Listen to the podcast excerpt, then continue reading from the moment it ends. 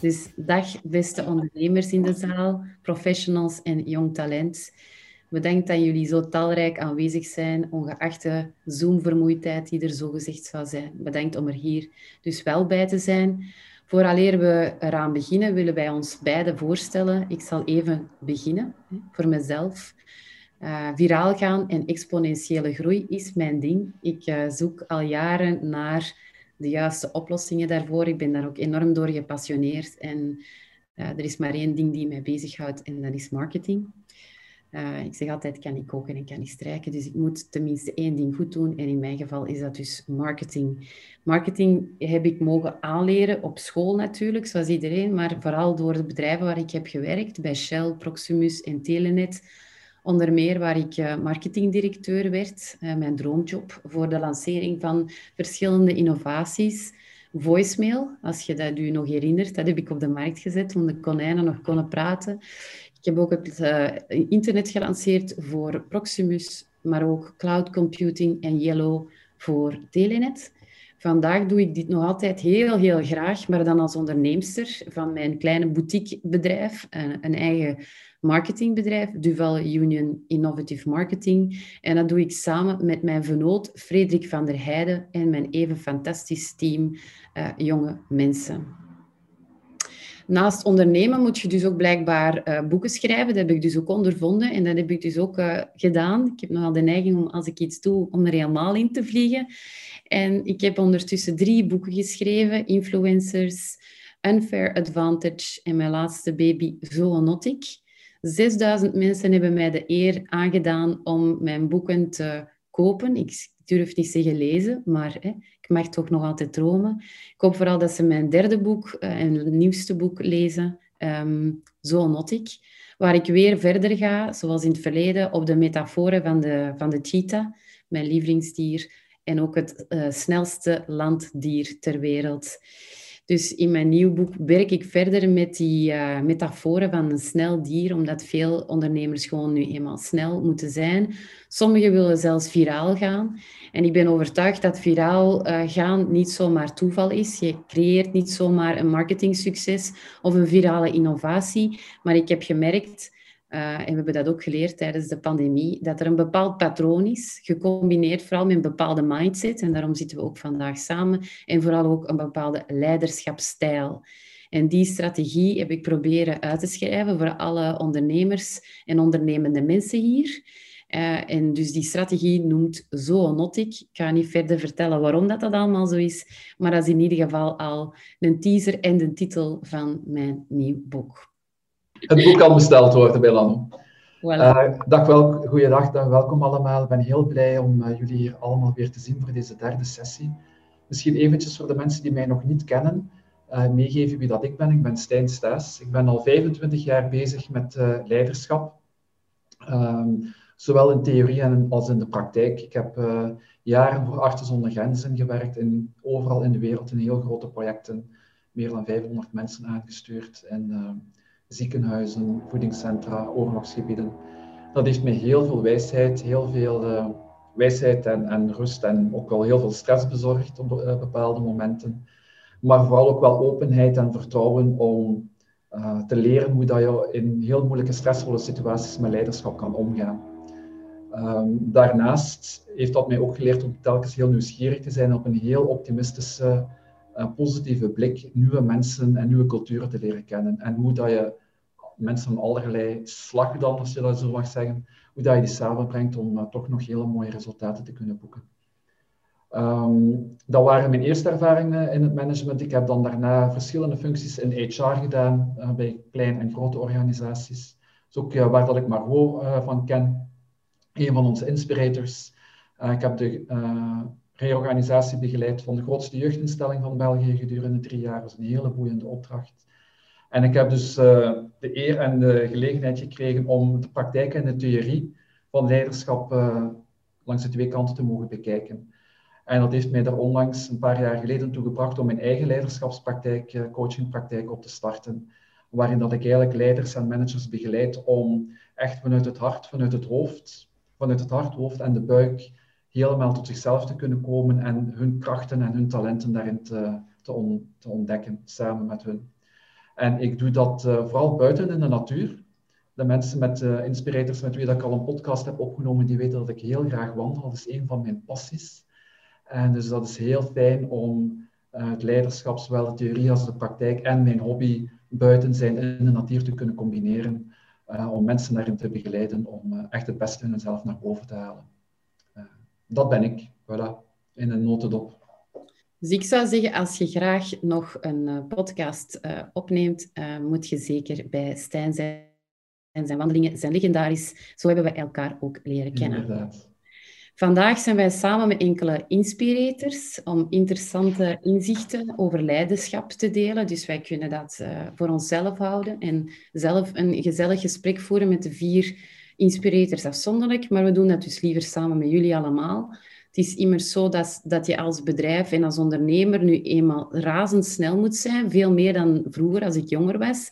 En je moet dat dan nog eens duurzaam doen. Um, en daar heb je volgens mij dan een bepaalde leiderschapsstijl voor nodig. Um, ook economisch. Uh, daar waar dat, ik denk altijd dat uh, Stijn meer het, het hart aanspreekt van de mensen en ik meer de hersenen hoop dat ik dan nog een klein beetje in hart raak, maar ik denk het niet. Ik ben uh, redelijk down to earth. Economie is mijn ding.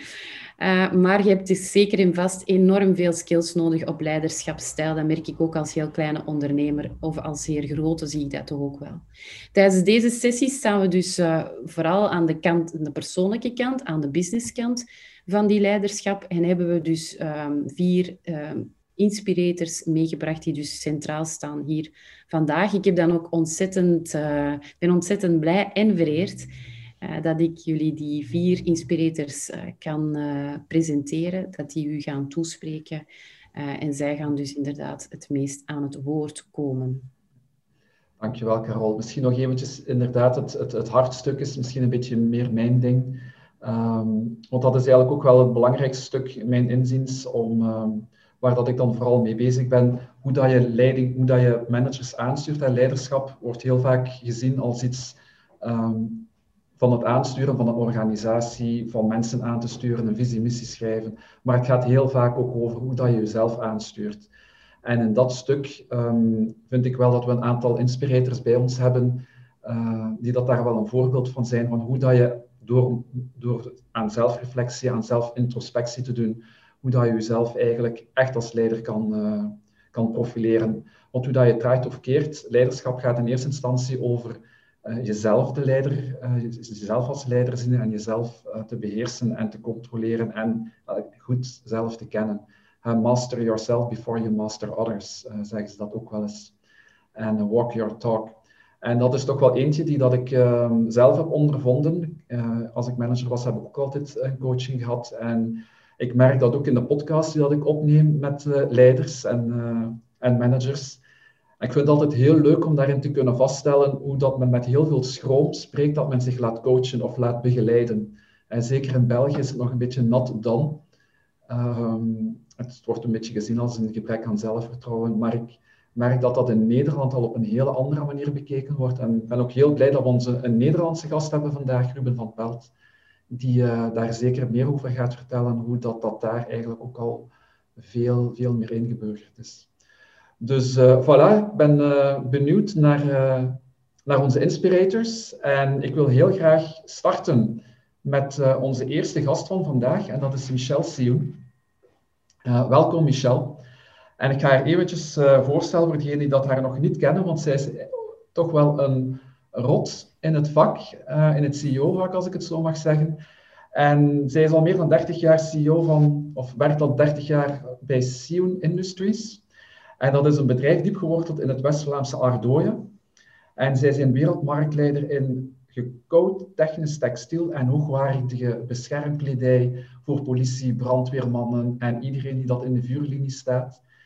En ondanks dat zij helemaal verankerd zijn in Ardooien, zijn zij eigenlijk wereldwijd verspreid. Uh, vestigingen over heel Europa en heel de wereld, met meer dan 5000 werknemers.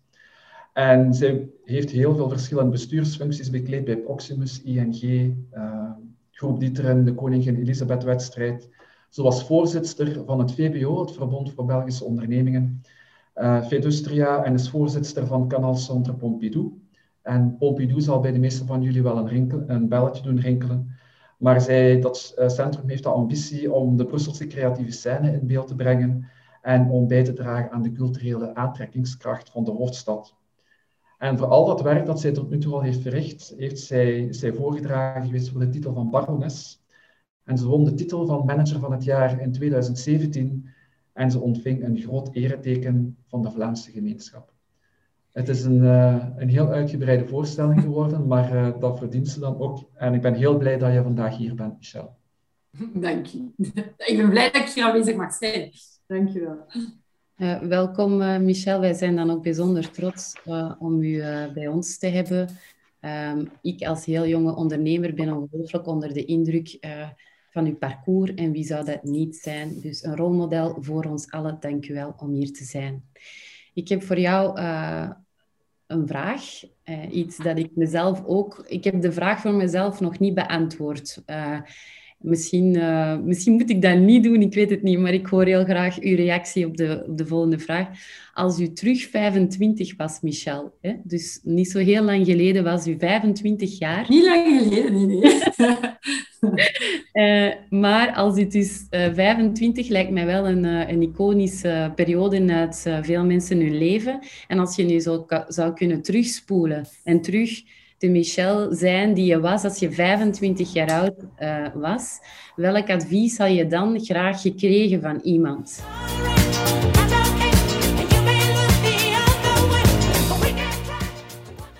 Um, ik denk dat we en de hersenen en het hart nodig heeft. Men heeft de twee nodig eigenlijk. Men heeft de hersenen, het is belangrijk om te studeren, het is belangrijk om te, om te, te werken, om te kijken wat er gebeurt, alles op te nemen. Maar men heeft ook het hart nodig om dat allemaal te voelen. Dus uh, ik zou zeggen, heel belangrijk om, uh, om open te zijn aan, rond, rondom ons, om te kijken wat er rondom u gebeurt. Vooral in uw sector, in bepaalde sector, te kijken wat doen de peers, wat gebeurt er in het buitenland, wat gebeurt er hier. En zich constant durven aan aanpassen, zich constant durven in vraag stellen om te zeggen, kijk, eh, ben ik, doe ik het nu wel op de juiste manier? Moet ik het niet anders uh, doen en zo verder? Dus uh, ik denk heel belangrijk, als men een, een, nieuwe business start en wil doen, moet men eigenlijk luisteren, kijken wat er rondom, zich gebeurt, zich daaraan aanpassen. Natuurlijk kijken, hoe kan ik mij toch differentiëren? Hoe kan ik anders zijn dan de anderen? En, en toch volharden, ervoor gaan ervoor gaan en, um, en blijven er hard op werken. En eigenlijk ook heel belangrijk, een klankbord hebben. Hebben mensen die rondom jou zijn, die jou advies geven. Uh, mensen te hebben die in jou geloven en die, uh, ik denk, iets helemaal alleen doen heel moeilijk is. Het belangrijke is eigenlijk om een klankbord te hebben, een peer, iemand die u ondersteunt en eigenlijk begeleidt. Ja, ik denk ook dat ik... Uh ja, in mijn geval, als ik even persoonlijk mag zijn, misschien weten de mensen dat niet zo, maar ik heb heel weinig familie. Hè, uh, uh, DNA-gerelateerde familie. Mm. Dus ik heb mijn familie zelf zo uh, gemaakt, zou ik maar zeggen. Waardoor dat ik sowieso het gevoel had dat ik mentors nodig had. Omdat ik zag dat veel mensen bij hun vader of moeder terecht konden. En dat dat voor mij iets, iets minder evident was. Dus ik, ik denk hoe sneller dat je iemand kan adviseren om mentors te hebben, om zich goed te laten omringen, hoe beter. En ik probeer dat nu ook, sinds dat ik officieel niet meer zo jong ben, uh, probeer ik dat ook spontaan aan te bieden aan jongere mensen die dat misschien niet durven vragen. Dus dan ga ik zeggen, van als je een mentor nodig hebt, weet dan dat je bij mij terecht mag. Uh, dat probeer ik uh, te doen, als, omdat ik ook denk dat er een enorme drempel is voor jongere mensen van 25 jaar, en zeker in het ondernemerslandschap of in, in bepaalde sleutelfuncties, uh, die, waar dat zij misschien belanden op een te jonge leeftijd om hulp. Hè, want dat klinkt dan zo, ja, hè, alsof dat je ja, hulp ja. vraagt. Nee, je wilt je nee. Maar ik zeg heel regelmatig, eh, zonder mijn vader was ik niet wie ik was vandaag. Hij heeft mij één de kans gegeven, heeft hij mij geloofd, hij begeleidde mij. Hij liet mij fouten maken, een eigen ervaring te maken. En, uh, en eigenlijk ook... Uh, hij geloofde in mij. En dat als je iemand hebt die in u gelooft en die naast je staat, durf je meer risico's nemen, heb je meer optimisme en ga je verder. Ja, en ik kan me inbeelden dat je dat ook voor je kinderen uh, doet. Als ik Absoluut. ja. Wat de kinderen over u zeggen, uh, lijkt mij dat toch wel een geslaagde oefening uh, als ondernemende ouder. Ja, en in dezelfde lijn van de vragen vroeg ik mij af, dus u hebt effectief van CEO Industrie samen met uw team hè, een wereldmerk gemaakt, een wereldbedrijf. Zijn daar een aantal zaken die het publiek hier kan leren, een aantal kritische factoren die voor jullie belangrijk waren om zo op wereldschaal uh, maar er zijn uh, heel belangrijk, um, u sprak het over het team. Het is heel belangrijk u te omringen met goede mensen. Het is ook belangrijk u te omringen, want mensen maken echt het verschil. Dus eigenlijk te omringen met goede mensen, met diverse mensen, niet allemaal hetzelfde type van mensen eigenlijk, maar met een team, elk met zijn eigen specificiteiten. En eigenlijk wat bij ons het verschil gemaakt heeft, is we enorm uh, geïnvesteerd in innovatie, research en development.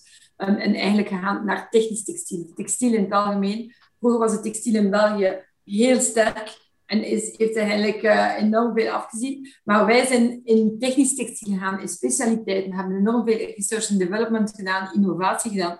En um, dat is eigenlijk de, de, trigger geweest die wij konden groeien eigenlijk. Dus dat is wel heel belangrijk om, om vind ik, dat is bij ons wel, dat heeft bij ons ook wel het verschil gemaakt.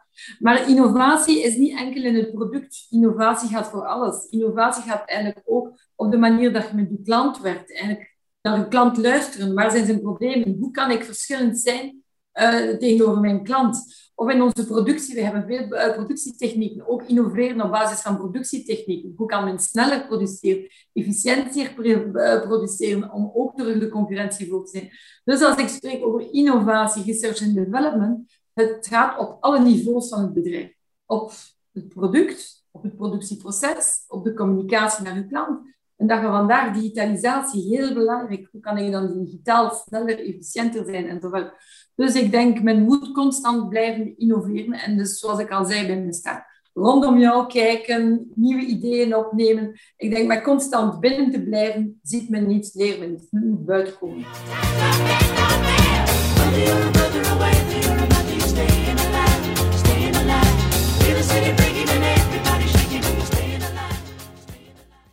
Fantastisch. Ik kan uh, alleen maar zeggen dat ik ook ja, op mijn kleine schaal uh, dat advies ook geef aan, aan andere ondernemers om zoveel mogelijk te leren van wat dat er rondom hen gebeurt.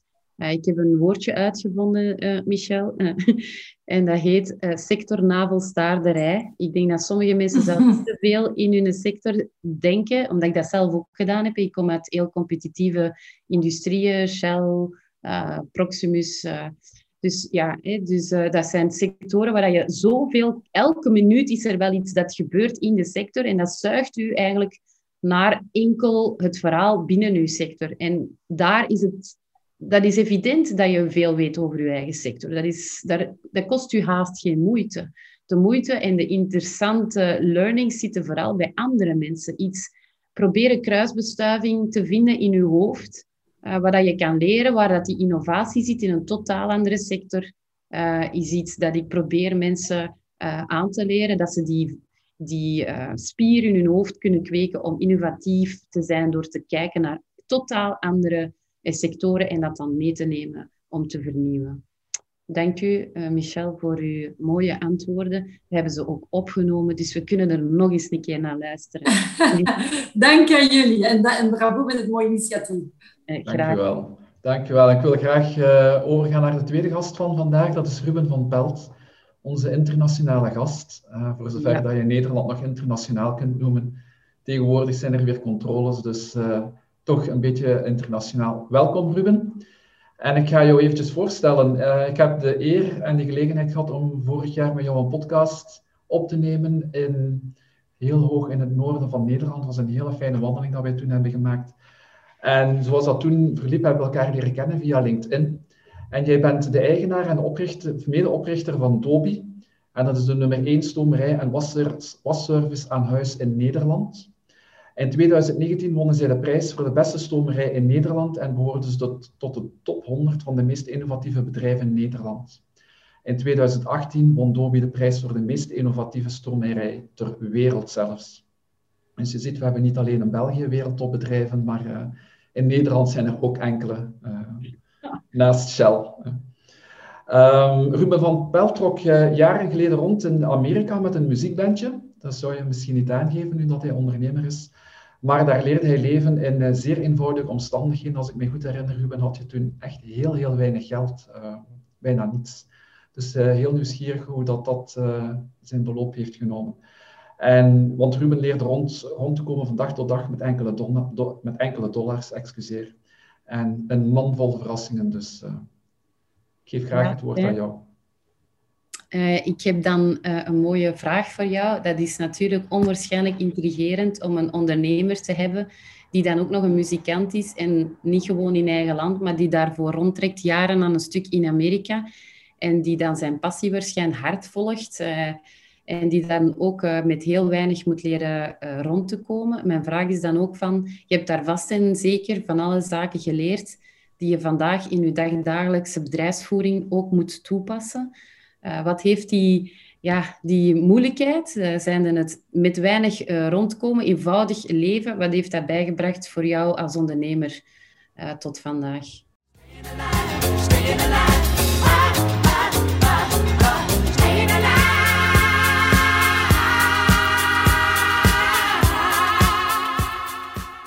Um, ik denk dat, je, dat er heel veel vergelijkingen zijn. Um, als je zei, in 2001 ben ik inderdaad dus in Amerika beland en uh, speelde ik vier jaar lang in een band, tot 2007. En in vier jaar tijd speelden wij uh, meer dan 200 shows. Uh, deden we dat in, in, in Chicago, Memphis, New York, veel, veel in de regio ook. Um, we brachten ook een cd uit en toerden dus elk weekend door Zuidoost-Amerika. En de laatste 2,5 jaar combineerde ik dat met een fulltime job. Dus ik werd orderpicker. Ik moest door de week nog wel een paar centen verdienen. Um, en werd uiteindelijk daar ook teamleider en supervisor. Um, en dat betekent dus dat ik een fulltime job combineerde eigenlijk met een bijna fulltime uh, job als muzikant. Alles leek ook heel goed te gaan richting het einde. En waren we echt bezig met een tweede album. En helaas waren we het op een gegeven moment niet meer met elkaar eens en viel het een beetje uit elkaar. En, en begonnen we compromis te sluiten. Maar muziek is echt ja, gevoel en, en intuïtief en magic. Uh, zoals ik ook naar het ondernemer kijk. En al snel verloren het momentum en ja, viel eigenlijk alles uit elkaar. En een van de belangrijkste lessen die ik daar leerde was: enjoy the road, uh, not your destination.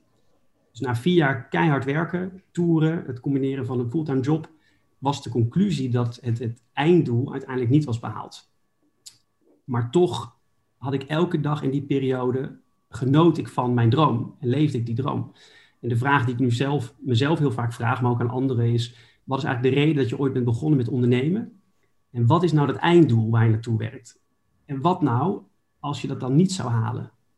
En dit proberen we ook bij Dobby heel duidelijk te maken, dat echt elke dag een, een onderdeeltje is van je verhaal.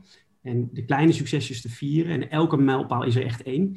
Uh, ja, je weet niet of je het einddoel bereikt. Dus wat je ook doet, of waar je ook werkt, focus je niet te veel op dat einddoel, maar ja, enjoy the road. Geniet ook van de, van de weg ernaartoe.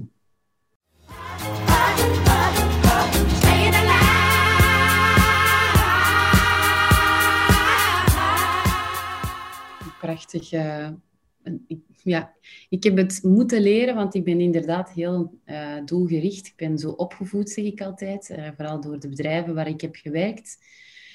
dus ik ben ook altijd gefocust op eindresultaat, maar ik hoop ook dat de journey dan vooral voor de mensen die voor mij werken, dat die ook fijn is. Ja, ik zit elke dag in mijn passie, dus voor mij is het evident. ik heb altijd plezier.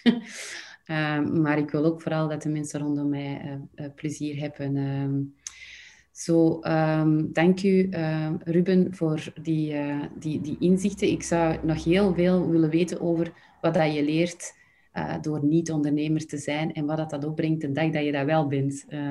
ik, ik ben manager altijd geweest. Hè? Dat is de titel. Je krijgt dan soms de titel van directeur of wat dan ook. Maar you just manage something dat iemand anders u gegeven heeft en waar je dan moet doorzetten. En dat is een heel andere stijl dan zodra dan dat je ondernemer bent. Uh, maar ik kan het iedereen aanraden. Mijn advies is ook, als je nog maar het gevoel hebt dat je ondernemer wil zijn, dat je veel barriers hebt, heel veel zaken waarom dat je het niet zou doen, zoals een vast inkomen bijvoorbeeld. Toch proberen om, om het sneller te zijn, op jongere leeftijd te zijn. Ik denk dat dat ook veel meer het geval is in België nu dan vroeger. Ik zie veel meer jonge mensen uh, ondernemen dan dat ik in mijn uh, generatie hebt meegemaakt. Dus ik denk dat dat effectief uh, verjongt. en ik wens je ook vooral veel, veel um, goede beslissingen, goede stappen, een goede journey in België. En ja, ik zou zeggen, durf vooral ook veel vragen te stellen over hoe dat België in elkaar zit. Ehm, in België is, ik kan u één tip geven als ik mag, en de andere ondernemers mogen mij tegenspreken. Uh, maar voor mij is het, uh, als je naar België komt, dat is wat mijn Amerikaanse bazen ook gezegd hebben, uh, is, het is niet wie je bent, maar het is wie je kent. Hè? Of course, de mensen die je kent, die verzamelen zich, hè, die omringen zich goed. Dus natuurlijk ben je zelf ook een goede persoon. Dat is, dat, die vraag stelt zich niet.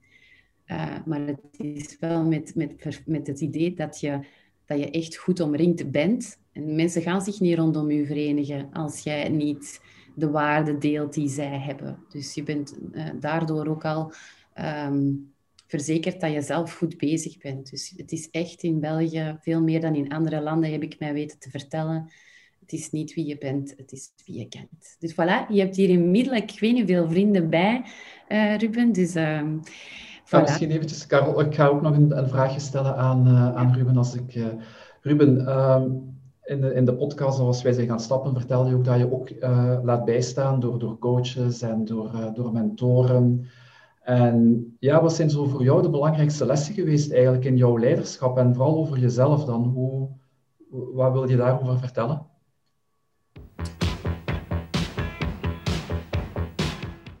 Ja, ik, ik denk dat het werd al eerder gezegd. Ik denk dat het heel belangrijk is om, om je altijd te omringen met inspirerende mensen. Maar ook te beseffen dat je niet altijd alle kennis zelf in huis hebt. En dat je heel veel kan leren van anderen. Nou, ik ben altijd bezig geweest met het opdoen van nieuwe kennis. Dus boeken lezen, uh, lezingen bijwonen. Ik heb een heel TED-talk wel uitgespeeld, denk ik.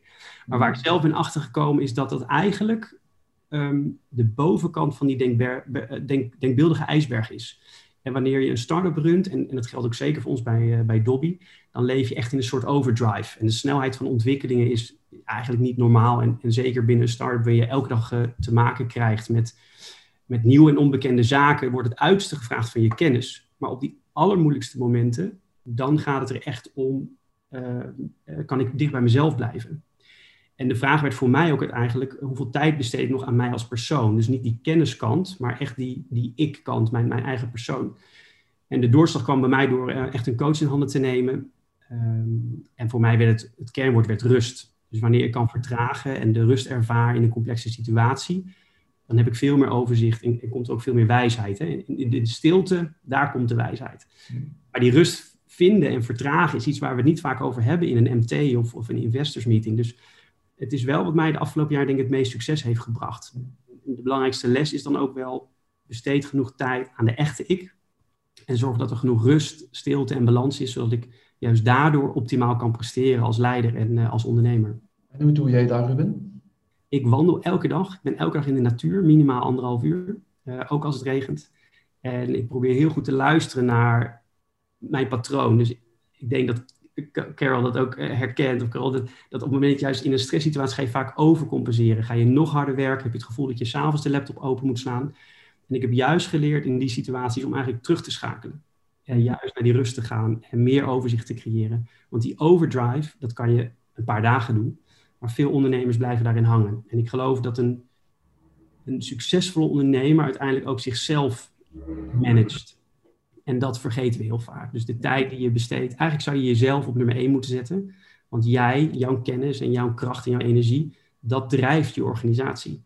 Dus als jij niet in balans bent, wat verwacht je dan eigenlijk van de organisatie om je heen? Dus daar je prioriteit toch weer terug naar jezelf leggen en daar de rust in vinden, dat is denk ik uh, heel belangrijk.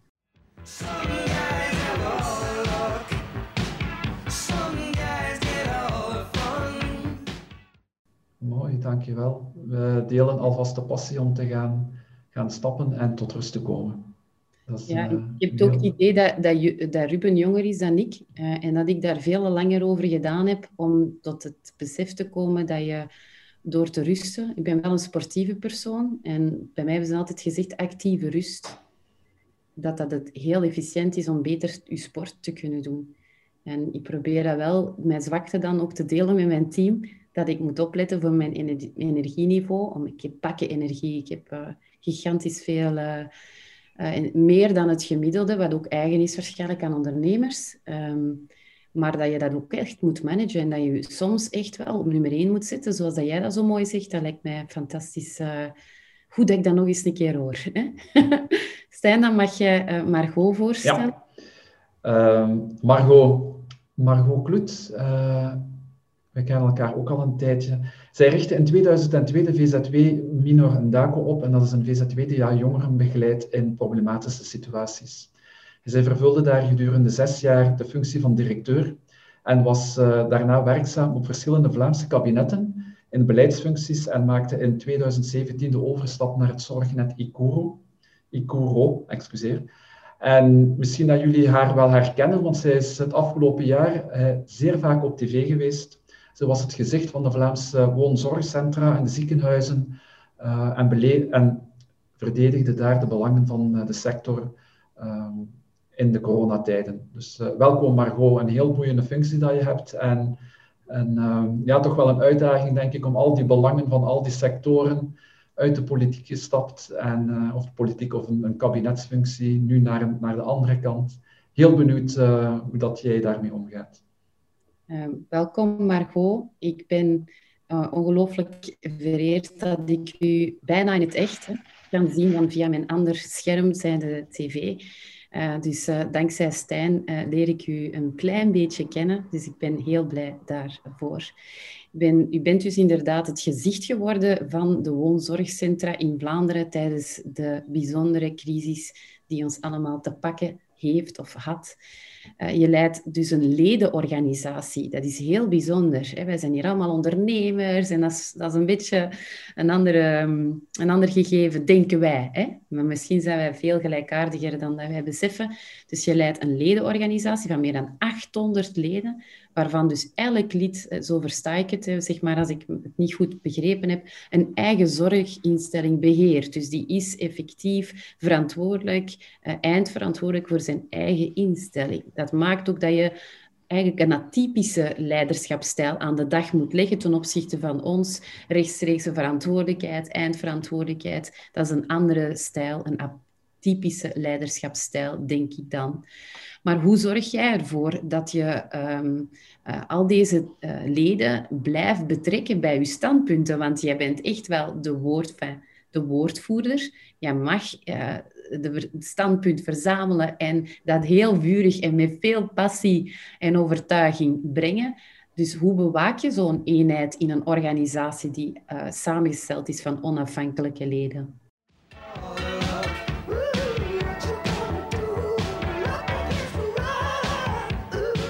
Dat is exact. En heel veel van de dingen die jullie vertellen zijn voor mij herkenbaar. Hè. Dus ik denk, daarom dat ik het ook fijn vind om met, ondernemers zoals jullie uh, van standpunt uh, gedachten te wisselen. Um, ja, we hebben 800 leden. Nu, als wij standpunten innemen, kunnen wij die natuurlijk niet allemaal uh, consulteren. En gelijk in corona moest dat vaak heel snel gaan. Dus heb ik, kon, allee, dan was dat vooral met experten hier in huis afstemmen en dan beslissingen nemen en die daarna bij die leden proberen uit te leggen. We hebben ook wel heel veel contact gehad, soms dagelijks, soms wekelijks met al die leden, terwijl dat meestal is dat maandelijks. Dus dat vraagt wel heel veel communicatie. Communicatie stond eigenlijk voorop. Um, en interactie. En wat dat je vooral moet doen, is denk ik ook je beslissingen proberen uit te leggen. Waarom ga je zo'n standpunt verdedigen? Ook in discussie gaan met mensen die, die dat standpunt niet verdedigen en ook toegeven misschien dat je wat meer hun perspectief had moeten innemen. Dus dat is hier ook, dat is een permanente reflectie. Dat is elke dag eigenlijk een proces van, ja, van verandering en van, van daarin proberen te groeien, ook samen met mijn team. Ik heb een heel goed team. Dat bestaat uit top-experten, bij wijze van spreken. Maar ik moet toch wel eerlijk zeggen dat het ook iets is wat heel hard onder uw vel kruipt. En dat je daar ook ja, het is eigenlijk een mengeling van kennis, van heel veel communicatie, van een dik vel hebben, van empathie, maar ook van beslissingen durven nemen voor al, al die leden. En daarna ook proberen uit te leggen waarom dat je dat doet. En als we dan nu zijn we terug in een, een iets rustiger tempo aan het komen, dan merk ik toch soms dat ik al aan het lopen ben en een sprint aan het trekken, terwijl dat ik de rest van die achterban nog niet mee heb. Dus ik moet daar ook terug proberen van daar een stukje in te vertragen. Um, en van ja, ervoor te zorgen dat de mensen volgen, of dat ze tenminste kunnen begrijpen uh, waarom, dat je de dingen daar, waarom dat je bepaalde dingen doet. En wat voor mij heel belangrijk is, ook in het nemen van beslissingen, is ethiek. Dat is um, ja, in, in vraag stellen van is dit een goede beslissing, is, is, dat was vaak in corona, als je afwegingen moet maken ook tussen het psychisch welzijn en het fysieke welzijn, tussen bezoek toe, toelaten, bezoek niet toelaten, dan heb ik mij ook heel vaak door onze ethici daarin laten leiden en heb ik daar ook wel redelijk wat, coaching van gekregen. Um, en ja, dat, vind, dat blijf ik toch wel ook heel belangrijk vinden, dat je ik, alles wat dat je doet, dat je daar toch wel transparant in bent. Ik probeer ook, allez, ik probeer, nee, ik ben altijd eerlijk, omdat ik vind ook dat ik mezelf de dag daarna in de spiegel moet kunnen kijken en al die leden ook. En ja, ik moet toch wel zeggen, um, dat zorgt toch ook wel voor heel veel. Bij momenten zorgt dat voor, voor adrenaline, maar op andere momenten zorgt dat ook voor heel veel innerlijke stress.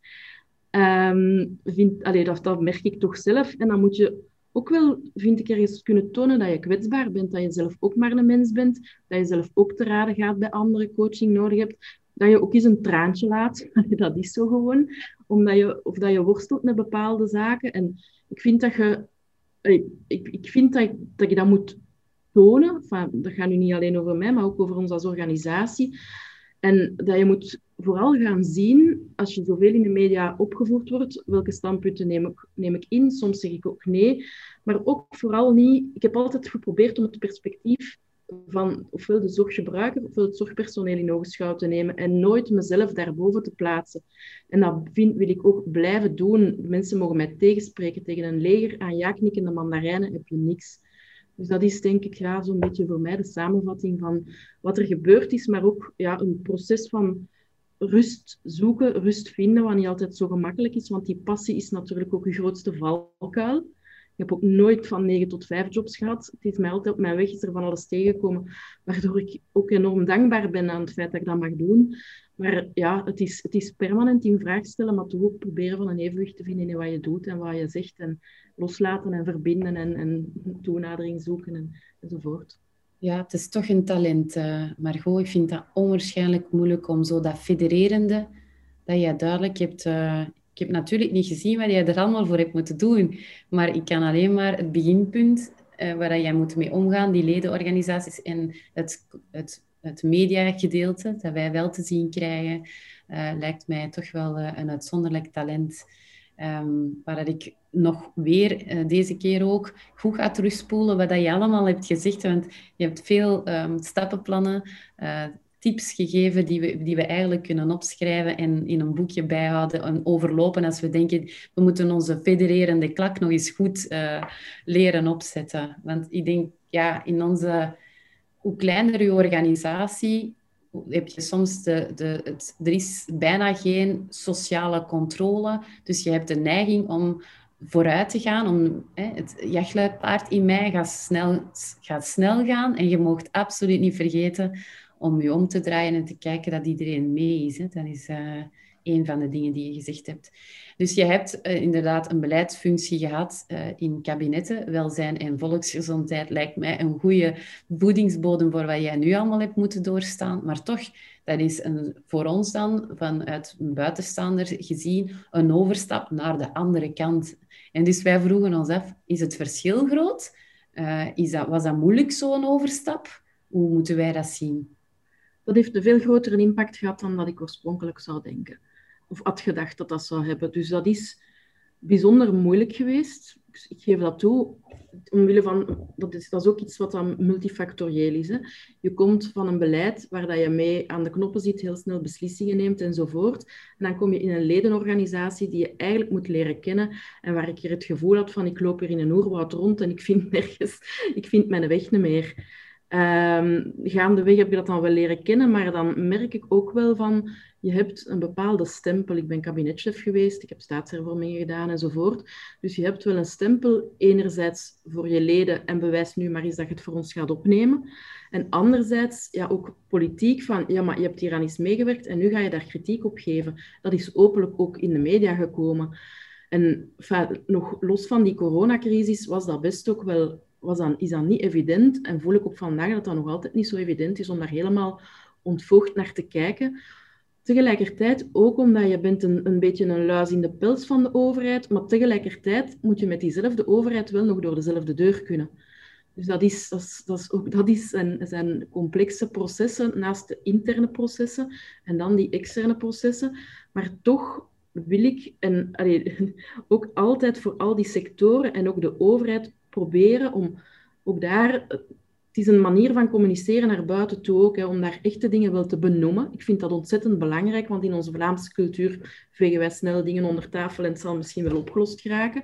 En dat vind ik zowel naar binnen als naar buiten toe wel belangrijk. En ik zal die rol, zolang ik hier mag zitten, zal ik die ook blijven spelen. En wil ik ook dossiers die proactief op de agenda blijven plaatsen, ik weet dat soms niet iedereen mee is of dat sommige groepen dat niet zo leuk vinden, maar ik zal dat proberen te blijven doen en blijven uitleggen. Natuurlijk met respect voor de keuzes van onze leden.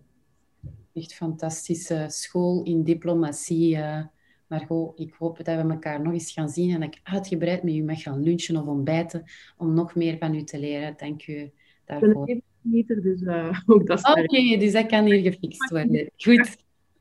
Dank u. Maar uh, we gaan uh, nog uh, onze tijd in het oog houdende ook nog spreken over mens, leven en samenleving. En we gaan dat doen dankzij Olivier Ongena, die effectief um, investeert in maatschappelijk impactvolle projecten en in ondernemingen die effectief bijdragen tot een betere mens, een beter leven en een beter samenlevingswereld. Olivier Ongena adviseert leiders, directies, topteams van complexe organisaties en is effectief wereldwijd actief, niet uh, enkel in België en zij, eigenlijk zelfs heel weinig. Hij bouwde uh, Houses of Noble Purpose uit. Hij heeft daar ook een prachtig boek over geschreven en helpt dus op die manier ondernemers en organisatieleiders om hun duurzame effect, uh, impact te vergroten. En, en, en meer relevantie te creëren voor de mensheid, voor de samenleving en de wereld. Daar gaan we gelukkig allemaal veel meer naartoe dan vroeger.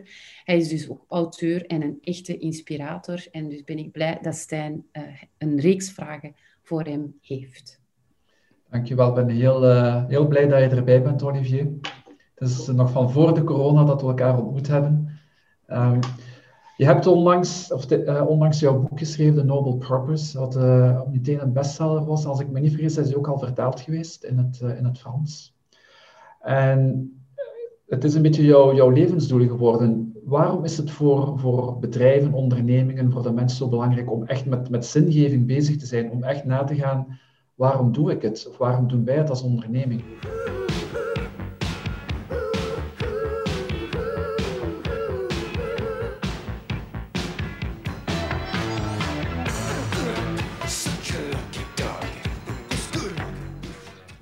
In de eerste plaats ehm, bedankt Carol en Stijn om uh, ook mij uit te nodigen om uh, hier een paar uh, minuten dingen met de groep te kunnen delen. En aan elkeen van de groep, goedemiddag.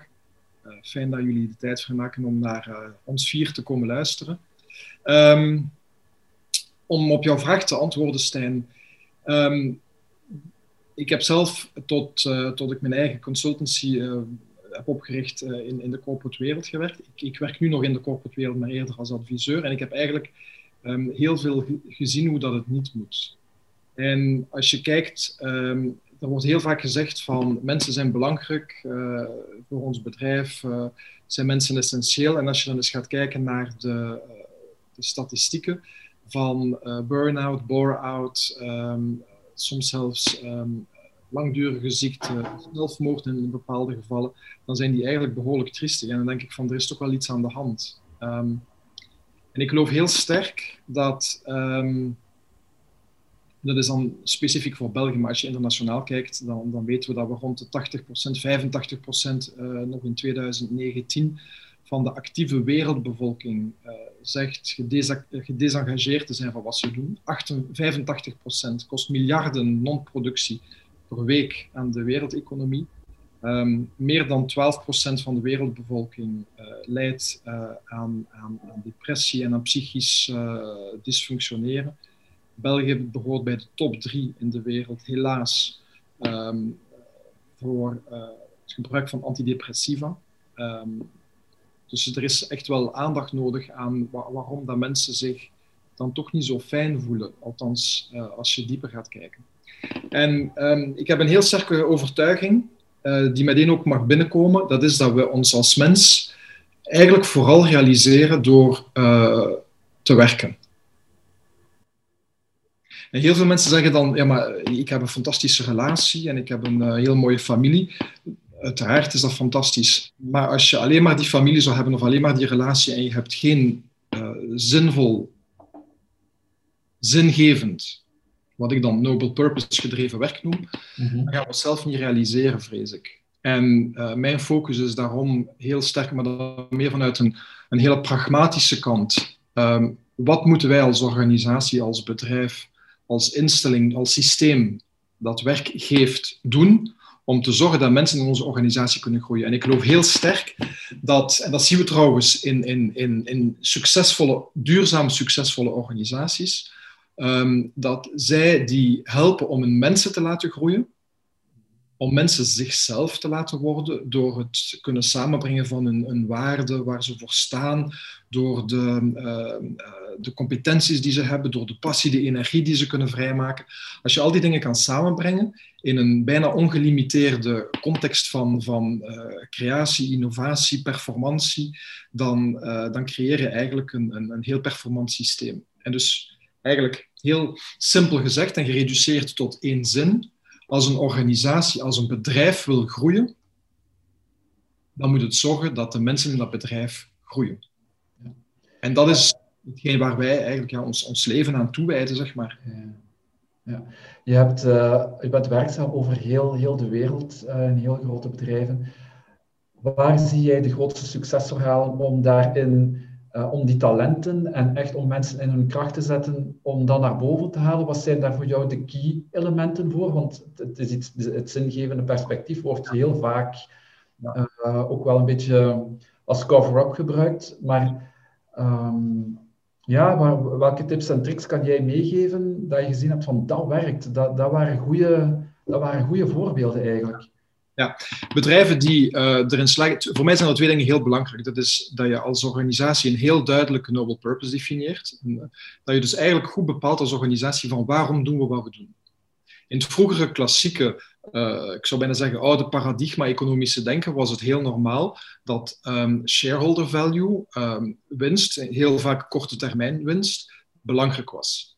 Um, ik ben voldoende ondernemer en ook voldoende kapitalist, weliswaar conscious kapitalist om het belang van, van, van, van meerwaardecreatie te, te begrijpen en het belang van winst te begrijpen.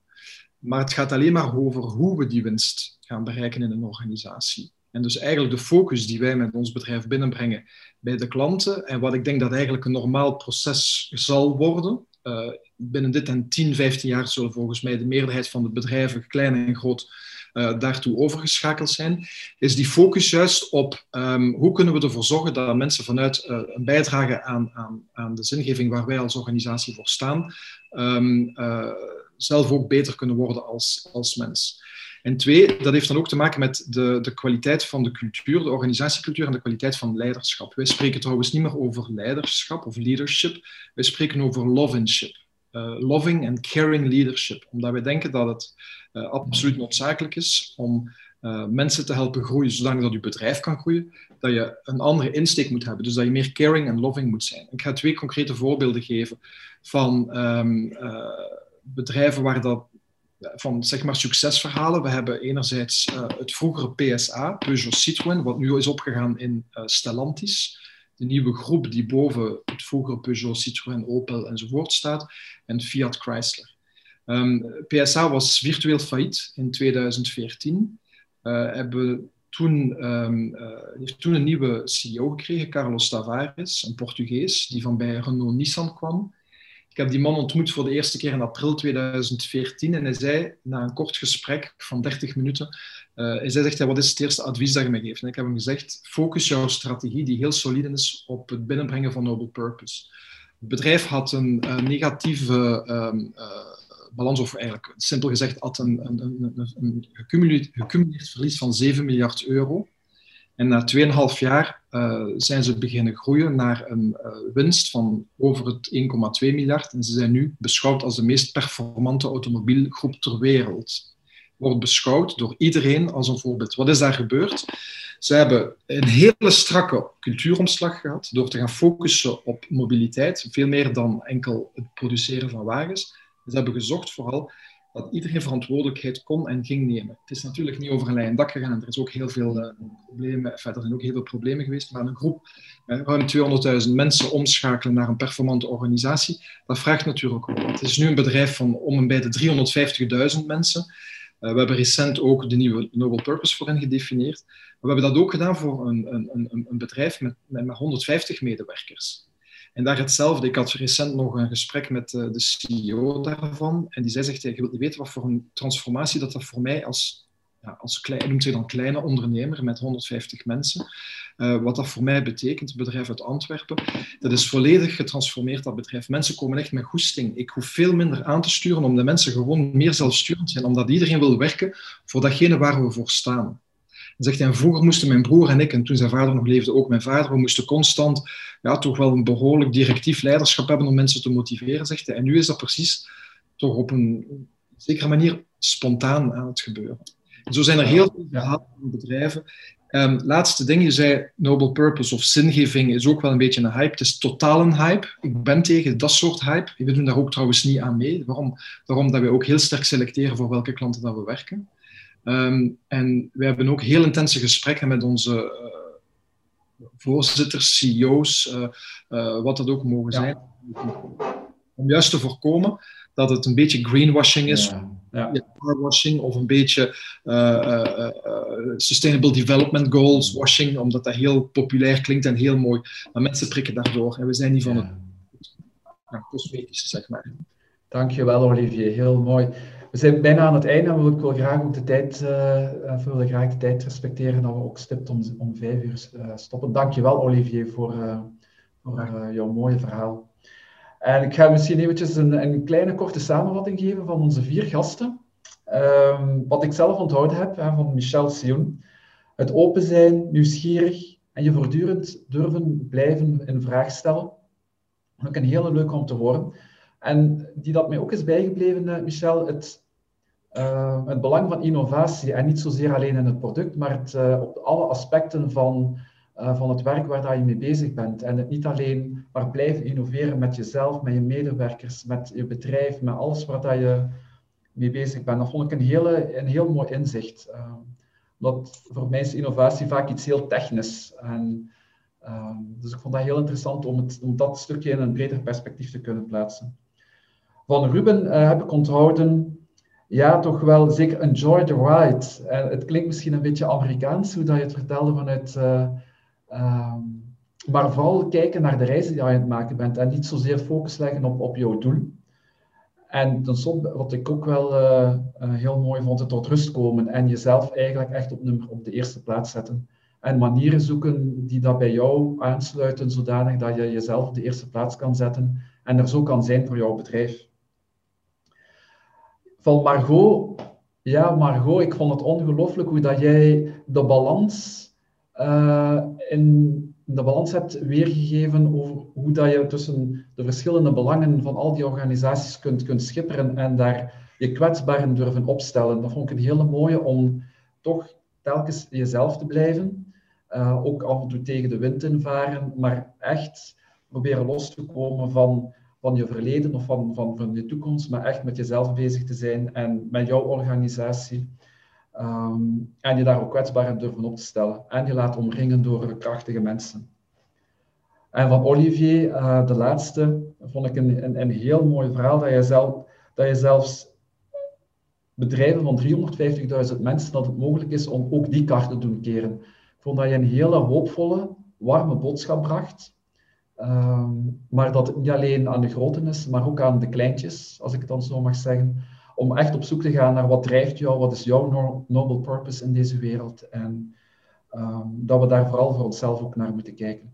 Uh, om al dat verlies dat er nu is aan enthousiasme, aan positiviteit uh, te kunnen compenseren. Dank je wel allemaal. Dank u iedereen. Uh, graag wil ik nog speciaal um, Stijn bedanken om jullie allemaal bij elkaar te krijgen, de sprekers dan toch. Uh, en het is zeer leerrijk voor ons als persoon. En ik ben dan gewoon ongelooflijk blij dat ik dat niet alleen uh, moet aanhoren, maar dat iedereen erbij is en dat we dat, de kennis kunnen delen. Dat is wat ik heel graag doe, kennis delen. Willen jullie graag groeien en ontwikkelen als persoonlijk leiderschap, dan is gewoon Stijn Staes uw man, uw sparringspartner. Je kan zijn uh, contactgegevens ook terugvinden hier in de chat. Je kan dus uh, persoonlijk uh, met hem in contact treden om effectief uzelf op nummer 1 te zetten. Uh, persoonlijk ik dan, ik wil jullie graag uitnodigen uh, op mijn boeklancering. Uh, dat is voor mij in mijn leven een belangrijke stap. Hè. voor zij die ook al veel geschreven hebben, al is het in een andere vorm dan een boek, dat is toch altijd uw nek uitsteken. Mijn boeklancering vindt plaats op 28 september, hè. dus zo not ik. We kunnen dan nog eens een keer samenkomen. Daar heb ik voor gezorgd. op een heel coronaproeven manier. Voor mij gaat dat voor de rest van mijn leven zo bijblijven, vrees ik. Maar op een positieve manier kan je dus op een uh, exclusieve locatie met superleuke ondernemende mensen samenkomen. Ongelooflijk. Het kan terug. Uh, en dat zal dus zijn op het wijndomein Valkenvleug. Als je nog een extra reden had om te komen, dan is het toch wel de locatie. Uh, wijndomein Valkenvleug. Ik zou zeggen, zoek het op. Maar je vindt alle details over deze boeklancering ook in de chat. Wij wensen jullie vooral veel plezier, een fijne avond toe en ik zou zeggen graag tot 28 september. Voilà, mooi op tijd. Dankjewel aan iedereen en aan onze sprekers die nog uh, kunnen blijven in de sessie. En als ik u mag vragen om, ons zo vriend, om zo vriendelijk te zijn om ons te verlaten, dan blijven wij nog even onder ons. Dankjewel aan alle allemaal, aanwezigen. Uh, alle aanwezigen, dankjewel.